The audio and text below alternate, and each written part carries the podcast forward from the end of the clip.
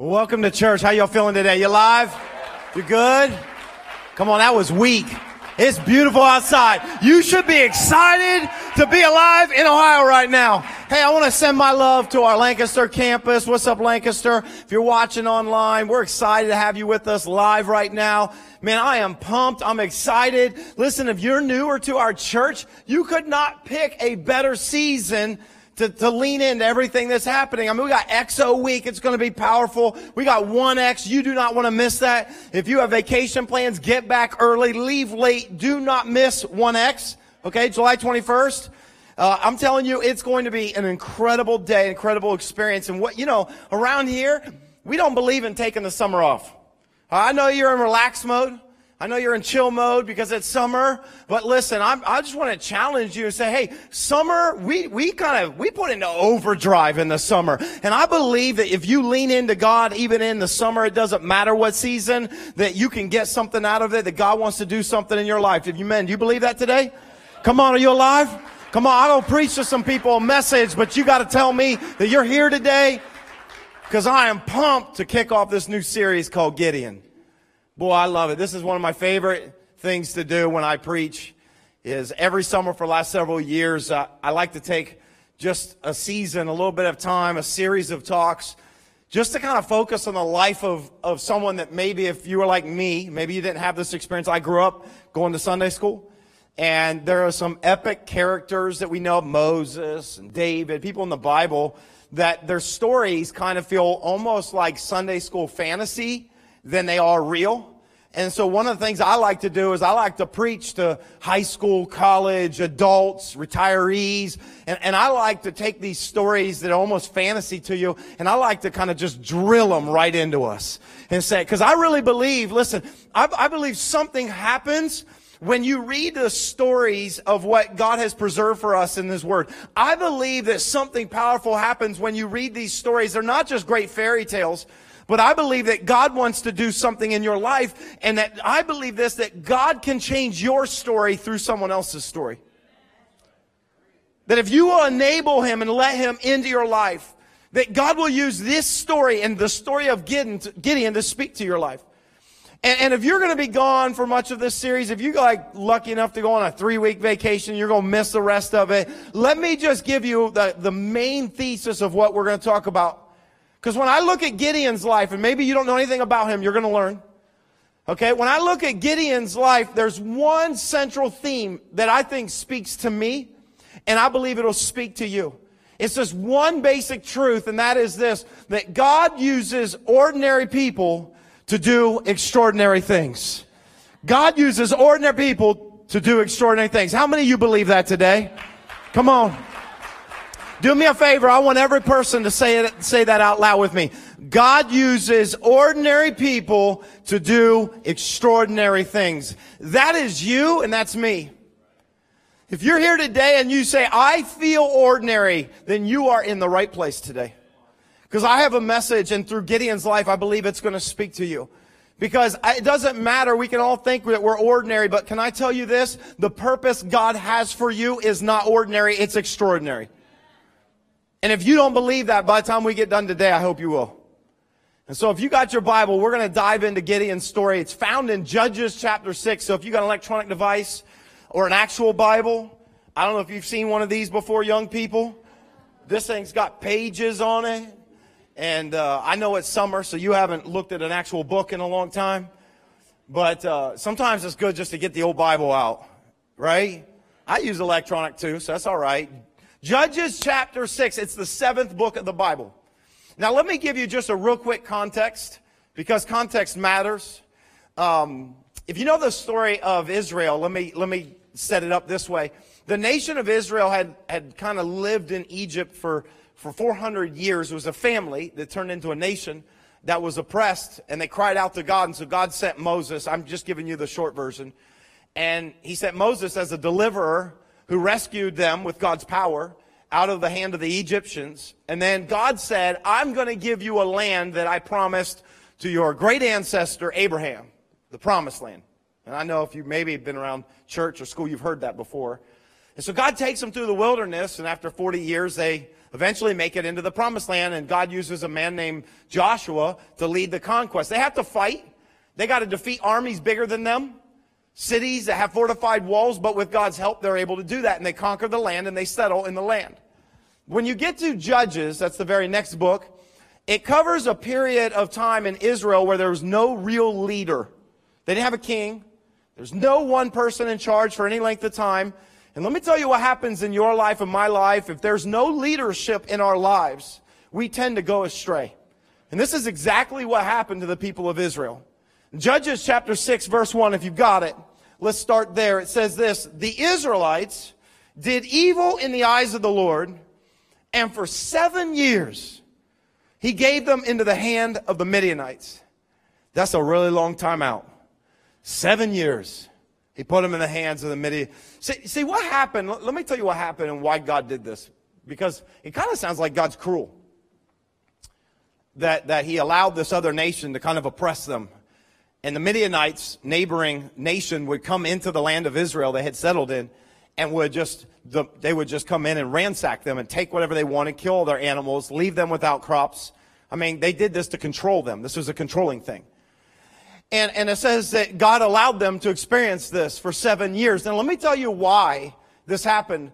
When they got into the land and they got settled in nice houses that they didn't build, and they got comfortable in the land that was producing for them, the truth is they forgot God.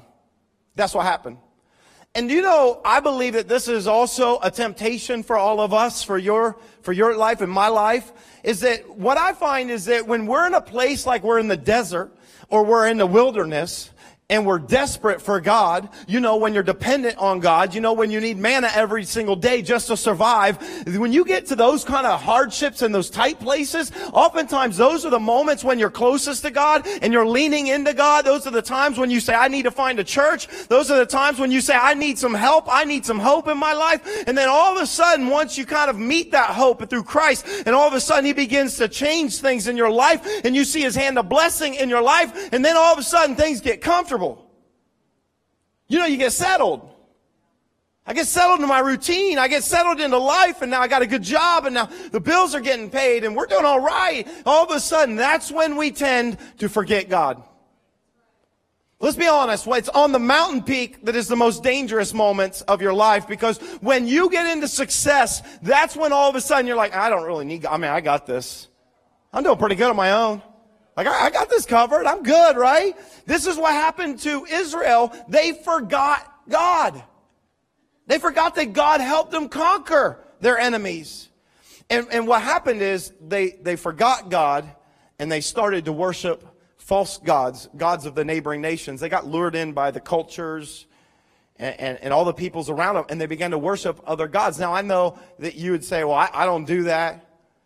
And I know today it's like we don't have false images, that maybe we bow down, maybe we don't have that kind of culture of religion in our nation. But the truth is, we do it all the time. We find ourselves worshiping, it's just not images and idols, it just looks like our career. It's, it's worshiping the house that we can afford.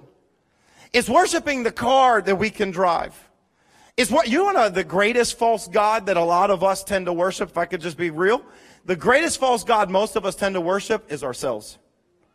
I know, I know that doesn't sound, you're like, I would never do that. I know, but when you live life and life's all about you, you just go with life and, you know, you just kind of, you do you and I do what my life on my terms, the way I want to do it. Then really you're elevating yourself to be God. And so this is what Israel did is they forgot God. That's why David, the psalmist had to come along in Psalm 103 verse 2 and say, praise the Lord, O my soul, and forget not all his benefits. Because if you forget all that God's done in your life, you will take for granted his hand in your life and then God might just lift his hand.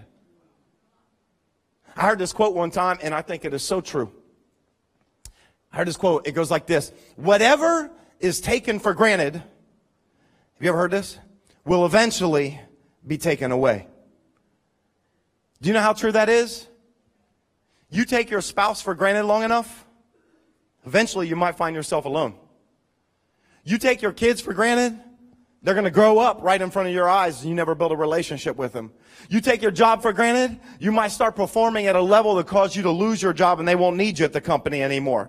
So whatever is taken for granted in your life will eventually be taken away. And so here's what God did. God said, okay, you don't need me? You got it? Fine.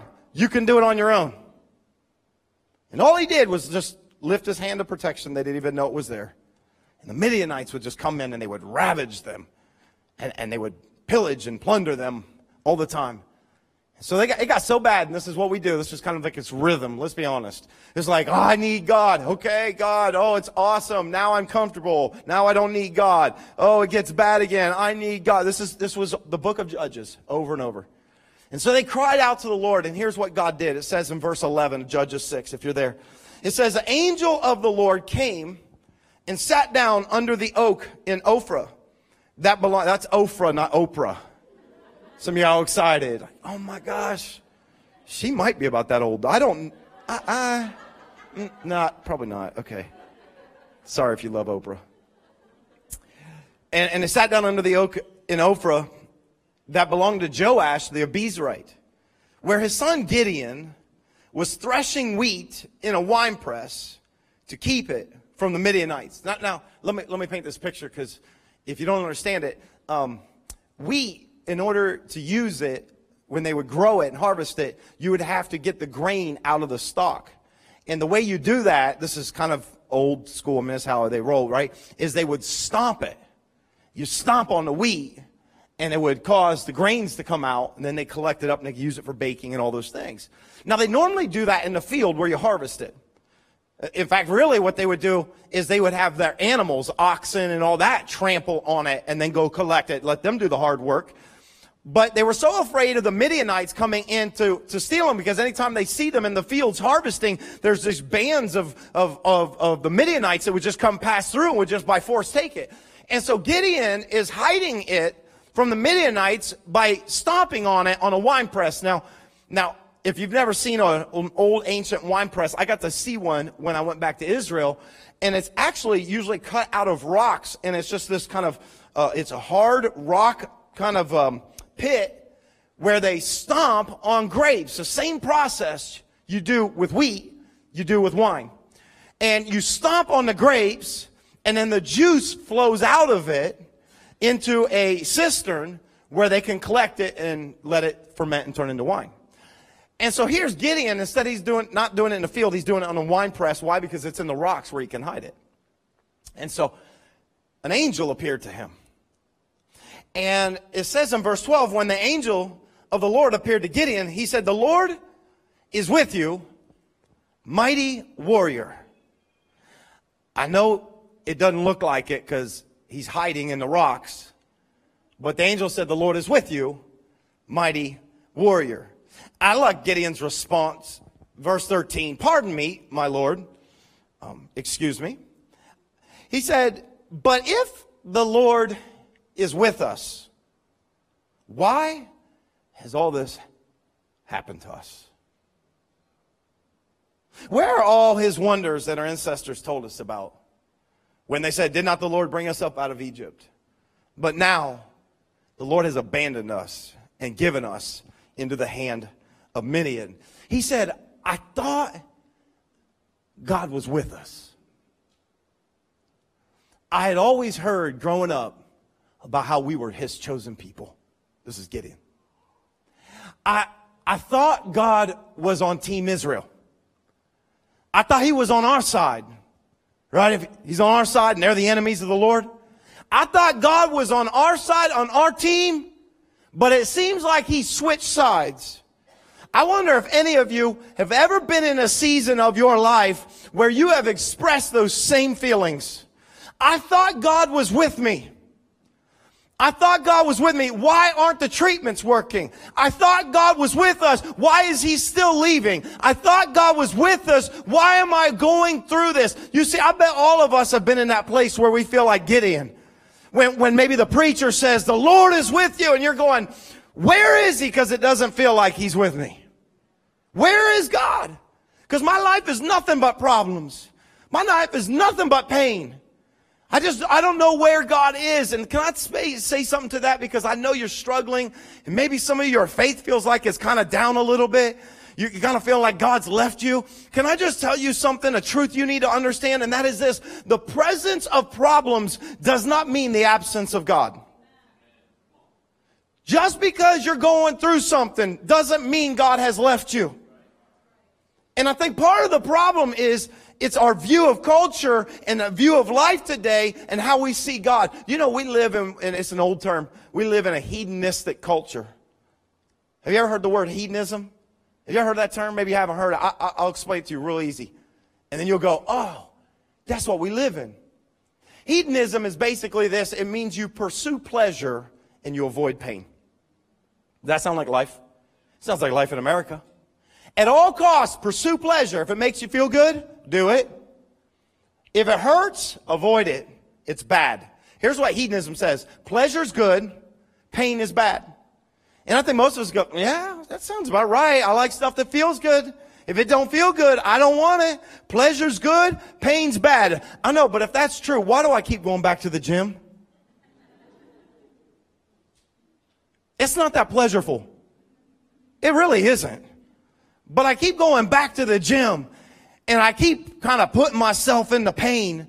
You know why? Because sometimes, that's why I said because our, our philosophy of life has kind of filtered our view of God.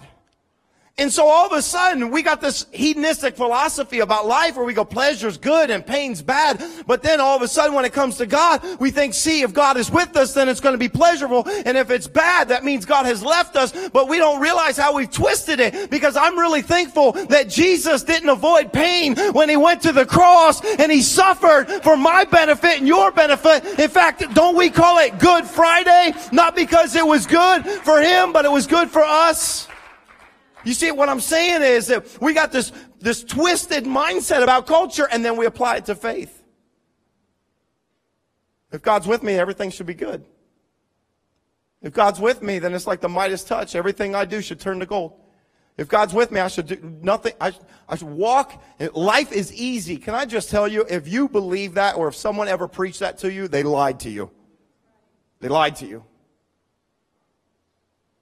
In fact, I don't, I don't mean to screw with your theology because you might have this pretty picture of God and, and it's all wrapped up in a bow, but can, can I just tell you this? If you believe that God is sovereign, that just means that He is over everything. That means He is all powerful. It means He's sitting on a throne right now in, in, in, governing the world, like at the universe, it's all His. He's in control, everything. If you believe that God is sovereign, then listen to me. You need to recognize that you have to accept that either God, A, causes everything that happens in our life, or B, He allows everything to happen that happens to us. Now, now that might mess with your picture of God. But God either causes everything. By the way, that's the good and the bad or God allows the good and the bad to happen in your life, in my life. And sometimes this is why we wrestle with faith, is because we have the wrong perspective. We put God in this box that if everything that God gives me is good, it's pleasurable, that I, am just going to pursue that. Oh, by the way, everything that is pleasurable in your life is not good for you. You know that? Any parents that want to say amen to that? Not everything you put in your mouth is good for you. Not everything you put in your veins is good for you. It might feel good for a moment, it might leave you trapped for a lifetime. We, we need to have a, a new way of seeing this. And listen, God may send storms into your life. Ask Jonah, because he's trying to get your attention to turn around. See, Gideon doesn't even realize that God did not cause this to happen. What God did was he allowed it to happen. God took his hand off of him. They didn't even realize how God had protected them. They didn't realize how God, good God had been to them. They forgot God. And so God said, all right, I'll take my hand off. And the Midianites just came and did whatever they wanted to. Now let me just say this. God doesn't do it because he's mad or he's angry, but God will always do it to develop you, to discipline you, to lead you back to him. He will either cause something or allow something. And so here's what we can trust in God. And here's how I know that he's good is because God will use every single thing that happens in your life and my life for my good and his glory. He will use it all. He will use the painful things to develop develop something in me. He'll use the situations where he doesn't intervene and I want him to, to build my faith with perseverance so that the rest of the world can see who God is. And so Gideon didn't understand it. Come on, God. Like he had this mindset. It's like, if you're so good, then why, why is all this happening? Here's the angel's response. I mean, if you if you're really with us, why would we be going through all this? So the angel says back to him in verse 14, the Lord turned to him. The angel's just speaking on God's behalf and said, Go in the strength you have and save Israel out of Midian's hand. Am I not sending you? Here he is again. Oh, excuse me, my Lord. Pardon me. He says, But how can I save Israel? Really? How am I going to save Israel? My clan is the weakest in Manasseh, and I am the least in my family. And the Lord just answered back to him, I will be with you, and you will strike down all the Midianites, leaving none of them alive. I found this funny. See, I, I kind of pick up on some of these things, and maybe you don't, but I, I do this for a living, so I, I get good at having a trained eye to see things. And maybe you just read past, but every time Gideon would ask him a question, God never answered it. He, he said to him, if, you're with us, then why has all this happened? And he never answered. He just said, go in the strength that you have and save Israel. And he said, but, but, but why me? How am I going to save Israel? Just go and do it. Can I tell you this? Sometimes God will not answer your questions where you try to figure him out and why he's done certain things the way he's done them. And sometimes I think God doesn't answer when we ask why because we can't understand. But what God always does is he redirects. Jesus was masterful at doing this. They would always ask him questions and he would just turn around and move in another direction. He doesn't even answer. I wonder if it's because God knows that Gideon's problem is not how he saw the Lord, but Gideon's problem was how he saw himself. That's how, that, that was the problem. Gideon said, Why me? You, you, you got the wrong address from heaven.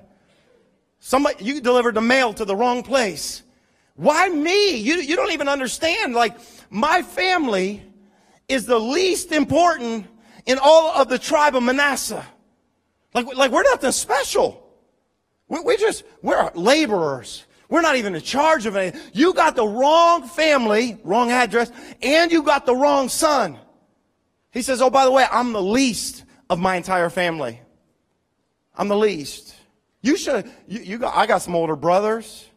I, they're, they're stronger. They're smarter. They've been to battle. They, you, I just thresh on wheat here. I just work out in the fields. You got the wrong person. How can I save Israel you got the wrong guy. I wonder if one of the primary reasons why so many of us who say we believe in Christ and that his power, resurrection power, lives inside of us, yet we don't accomplish or even attempt anything crazy or radical for God is because of how we see ourselves rather than how we see God. I wonder if that's not the problem. I wonder if the problem is that we just look at our own lives and go, why me? I don't have anything special. You got the wrong guy. And I wonder if we, if you keep telling yourself, if I, if I only had, th- then I would. All right. All right. If, if I only had more experience in battle, okay, angel, then, then I believe you. If I only had more time, well, well, then I'd serve. But I'm just real busy, so I just don't make time to serve. If I, if I only had more money, then I would give. You know, I just, but it's tight. I don't have, if I had more skill, if I had a better job, if I had more influence, if we had a bigger house, then we'd host. If I, if I, if I, if I, and we always make excuses just like Gideon. If I could just be honest, I think the majority of us as Christ followers underachieve. We don't see the purpose that God has given us we, we see everything that we don't have. I wonder if the problems are focused. I mean, this is, this is Gideon. What can I do? How can I say? What do I have? I wonder if the problems are, are focus. Can I, can I, can I share something to be just real, real with you? Kind of raw. Like, I want to share something that um, pastors don't talk about very often from the stage. I don't. Um, there's some struggles and tensions that I feel as a pastor of our church where, where I feel the vision and the call to, I mean, we're going to reach our cities. We're going to reach thousands, give away millions. Like, I, this vision is so burning inside of me. And, and, and the hardest challenge I face and tension, oftentimes it's not preaching. I mean, that's a pressure, but I, but I love it. I feel called to it. It's not pastoring. It's not caring. It's not, you know, counseling. It's, it's not those things. Do you know the hardest parts that I got to do? It's when I have to manage the resources that we have. I got to manage the church and the organization. I got to manage what we do have and yet feel called to take steps of faith and looking at what we don't have. And so I felt a long time ago that God was calling us. It's time to get aggressive at reaching people. And so we're going to take a big step of faith and we're going to build a larger facility in Canal Winchester. And I believe God's going to use it to reach thousands and we're going to be able to give away millions of dollars and it's going to launch us into the next chapter of our life as a church. I get all that. But can I also tell you that I live constantly with, with, I don't want to say this because you're going to think I don't have a lot of faith, but I, I live constantly with worry because I also have to manage the resources. And I also need to pay the bills. We also need to keep the lights on and pay the staff. Like there's a tension in there because God's called us. And, and, listen, I'm excited that we're building. I can't wait. But you got to see for every piece of steel that you see go up and that massive bridge that you see put in place, for every piece of concrete and steel that you see that we're building, we're also borrowing. And I wish I could tell you we have millions of dollars in the bank. Well, we got some money in the bank, but not millions of dollars. And I wish I could tell you that it's like easy to take a step of faith. But listen, it's not. It's scary. And, and with all the building that happens, more borrowing happens, expenses going up, giving doesn't match it. I freak out sometimes behind closed door. Now I don't tell you that. And I don't come to you with it. And let me tell you why. Because you're not my source. God's the source. He owns the church. This is His to provide. So I take it to Him, but I'm going to tell you, I take it a lot. I, I, I, don't even want you to see my prayer journal. If you were to go back months and beyond there, you would see how it's like every day. God, I'm praying for provision. I'm praying for the increase. I'm praying for that. And then you can be in a season where you don't see the very things that you're praying for, but yet you're still called to take a step of faith. And it is scary. It's really scary. And I find myself oftentimes focusing on the gap. Let me tell you what the gap is. The gap is what I'm praying for versus what we have. It's the gap. What I'm praying and believing God for, and what you have that gap in your life, it's what you're praying for, but you haven't yet seen it. It's what you feel like God's calling you to, but you haven't yet taken it. It's that gap. I've been praying for that gap, and all I could do is think about how we haven't reached that gap, and we're not closing on the gap. We're not in this, and so I just prayed more, and it just consumes my prayers. And so I was sitting on a mower. It's Tuesday. And I'm sitting there, and oftentimes that's when I like to get lost and listen to books or sermons or things that just feed my spirit. And I'm thinking about it, and, I, and I'm, I'm praying about the provision that we need and the increase that we need, and the God. And and I felt like the voice of God spoke to me in just a moment while I was sitting on that mower. You know, God can speak to you anywhere, anytime, if you're leaned into Him. And so in that moment, God spoke to me, and He said, Would you stop focusing on what you don't have and start thanking me for what you do have. Dude, I was convicted to the core. And I realize all I ever do is pray about what we don't have, but I don't stop to thank God for what we do have.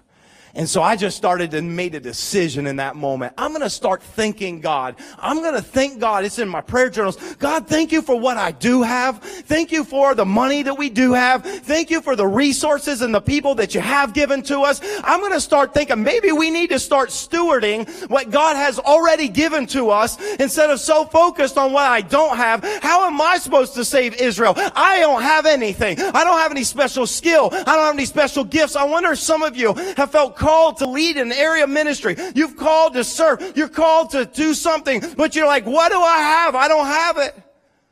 I want to speak to you today. Stop focusing on what you don't have and notice and start to see what God has already put inside of you, what God has already given you. Because the angel spoke to him and he said, go in the strength you have. That's, that's all he told him. Go in the strength you have. But I, I, I don't have, and go in the strength you have. You have enough. Can I give you a truth today? I want this to resonate in your heart. I want you to see this about your life today. Instead of focusing on the gap, focusing on what you don't have, if you could receive this today, I believe this to be true, that what you have is all that God needs. Come on, let me say it again. What you have is all that God needs. What you have is all that God needs. Well, I don't have anything special. What you have is all that God needs. I don't have any great skills. I can't preach. I can't. What you have is all that God needs to change your workplace. Well, I just, I don't have a ton of influence at school. What you have is all that you need and for God to use you to do extraordinary things. He said, go in the strength you have. We need to stop being so focused on what I don't have. It reminds me of the story of this widow, this widow that came to the prophet Elisha in 2 Kings 4. Her, and her husband had just died and he was the provider. And now she was left with, with debt. And she said, creditors are coming to take my two boys as slaves because she didn't have anything else. And so she goes to the prophet Elisha. She said, I don't know what to do. They're coming to take my boys as slaves to pay it off. I don't, I don't know what to do. And Elisha looked at her and, and, he said, what do you have in your house? And here's her answer. Nothing. What do you have? Uh, nothing. Wonder how often God is really pressing upon your life and your heart. Let's, let's change something in that situation. What do you have? Nothing. I, I don't really have anything. She said nothing, and then, and then you get the dot, dot, dot, the pause. And then she says, Well, nothing ex- except a little bit of oil. I said, I just got a little bit of oil. That's all I got. That's all I got. If you know the story, that what you have is all that God needs. What you have, I, I just have a little bit of oil. I only have, and he said to her, what you need to do by faith is get empty jars. And then you start pouring the oil into those jars and you're going to see the power of God begin to be released in your life. And I, what I want to say to some of you is you don't even realize that you have just a little bit of oil. You're saying, I don't have much in my life, but you have a little bit of oil. If you've got a little bit of the presence of God inside of you, if you've got a little bit of his power inside of you, that you have all you need so that God can do something extraordinary. If you would just just let him pour it out of you. Let him pour it out of you. Let him use you to do something. Wow, I don't have anything. Yeah, you do, Gideon. Go in the strength you have. He said, but, but, but my family is the least. And I, I am the weakest in my family. The real problem was this, and this is what I think Gideon's issue was. Most of us, the real problem, I think we're listening to the wrong voice. Why, why do we get comfortable and settle into a life that has so little meaning except for I want to make a lot of money? There's not a lot of meaning in that. Why, why is it that we settle into a life where we feel like, well, that's for them to do? And those people lead, and those people, I, I just come and I just sit. Some of you just come to church and sit. Some of you just go through life, you go through work, you do it's work, it's routine, do the stuff the kids need, you just show up, and that's life. Can I just say something a little maybe in your face? When are you going to start to believe that God has a purpose for you that is greater than just making a living? That God had a real purpose and destiny for you. And it may not be mine. He may not be calling you to pastor. He may not calling you to preach. But God's put something inside of you. The problem is we're listening to the wrong voices. This is why I, I, I want you to see the very first thing that the angel said to Gideon. You might have missed this. In Judges 6:12 it says when the angel of the Lord appeared to Gideon, he said this, "The Lord is with you." And what did he call him? Everybody say it out loud. Mighty Come on, we can do better than that. Lancaster, I want to hear you. The Lord is with you, mighty that's funny because he's hiding in a wine press. He he's not taking on the Midianites. He's hiding. But the first thing that God speaks to him is not of his current situation. It's not of his current fears. It's not his current insecurities. But the first thing that the angel speaks on behalf of God is he speaks to the potential that God had put inside of him. He may not even realize that God put within him to be a mighty warrior. So God has to speak and call it out. Can I ask you, what voice are you listening to in your life? Because the voice of God will always speak to the potential that He put inside of you before He ever formed you. Before a day of your life had ever been lived, God had planned it from the foundation of the world. See, God will speak potential and God will speak life over you, but your enemy will speak limitations. Your enemy will speak fear. Your enemy will speak insecurities into your life. The real question I'm asking today is what voice are you listening to? Maybe you have people in your life that have told you your entire life that you will not amount to anything. Maybe you told somebody when God had put a dream in your heart, it was so big and it was so crazy, and they just said, that's stupid. Maybe you had some figure in your life that was not positive influence. Maybe you had a guardian. Maybe you had a parent, a teacher, that spoke negativity over your life, that spoke about your limitations, or maybe it wasn't the voices around, but it was the voices inside. You said, I've got a learning disability. I'll never amount to much. I, I struggle. I don't have enough skill. I'm not smart enough. I didn't get a good enough score on my ACT. I'm never going to amount to anything special. I just want to say, what voice are you listening to? Because that's not the voice of your maker, your creator, who put within you every single thing that he wanted to draw out of you to use it for His glory. God will always call you by what He sees in you. Do you know that? He will always call you by what He's put in you, not what others say about you. That's why I like what God did with Abraham. You know Abraham, the guy who kind of kick-started the whole narrative of the Old Testament off? Do you know one of the first things that God said to Abraham was He said, I will make you a father of many nations.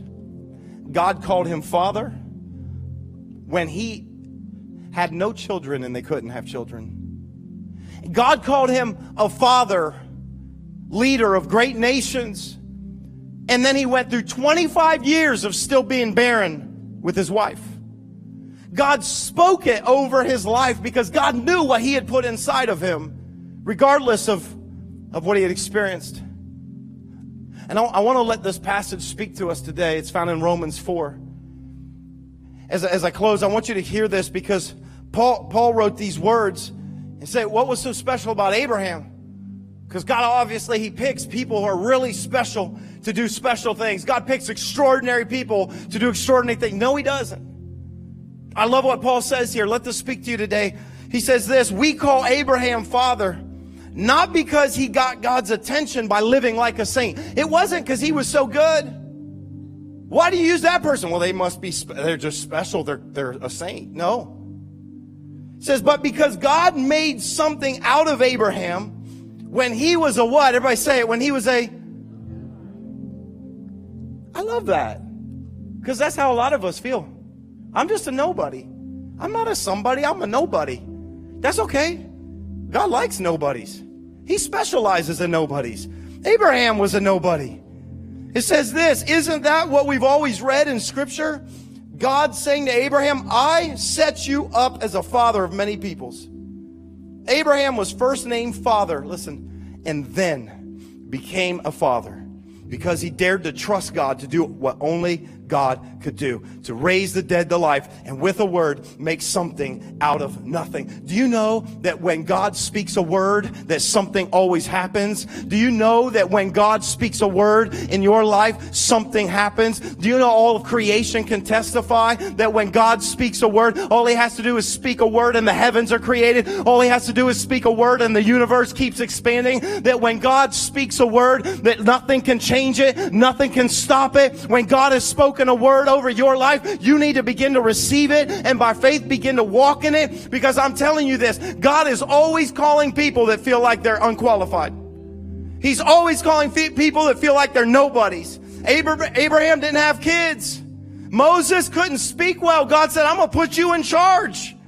Joshua is inexperienced in battle. I'm going to use you to lead the Israelites into, and to take the promised land. He took David, who was a shepherd boy. Talk about being the least of your family, left out in the field by his parents. And God said, I'm going to choose him and I'm going to use him because I know what I put inside of him. Today, I just want to say, would you just allow God to speak a better word over your life today? Come on, God wants to speak a better word over your life. Can you all stand to your feet today? I just want you to receive this. Come on, I don't think we need to leave here today walking out thinking, well, I'm just an average person. You better not leave here today thinking, well, God can't use me to do something great. If God can use Gideon, if God can use the disciples who kept screwing up, can I say something? God can use you. If He can use anybody, He can use me, he can use you. But what you need today is you needed someone to maybe speak the voice of God over your life that you're the head, you're not the tail. You're the chosen one. He has chosen you. You're His people of grace that rests on you. That God calls you mighty warrior when you still have fears and insecurities. God says, I'm going to use you in your schools. I'm going to use you at work. I'm going to use you at home. God says, I want to do something in the community through you. You need to start to receive that. Come on, both their locations. You just bow your heads, close your eyes. Let me pray this over you. Come on, I believe that God wants to release something. Maybe some of you feel like you don't have much to give. You don't have a lot to offer. God says you've got the oil, the oil of gladness. The oil of His Spirit is resting inside of you. If you follow Him, the same power that raised Jesus from the dead is living inside of you. You need to know that His divine power has given us everything that we need for life and godliness. I'm here to tell you today, God wants to use you. And so I proclaim right now by faith, God, I proclaim your calling, your purpose. I proclaim, God, your truth. I, I, speak against the voice of the enemy. I speak against the voice of insecurities in our lives that try to keep us from the purpose you've called us to. God, we just cut it off. I pray right now the voice of God would speak into every heart, every mind, every young boy, every young girl. God has called you. God has equipped you. You are all that you need to be. You are exactly who He wanted.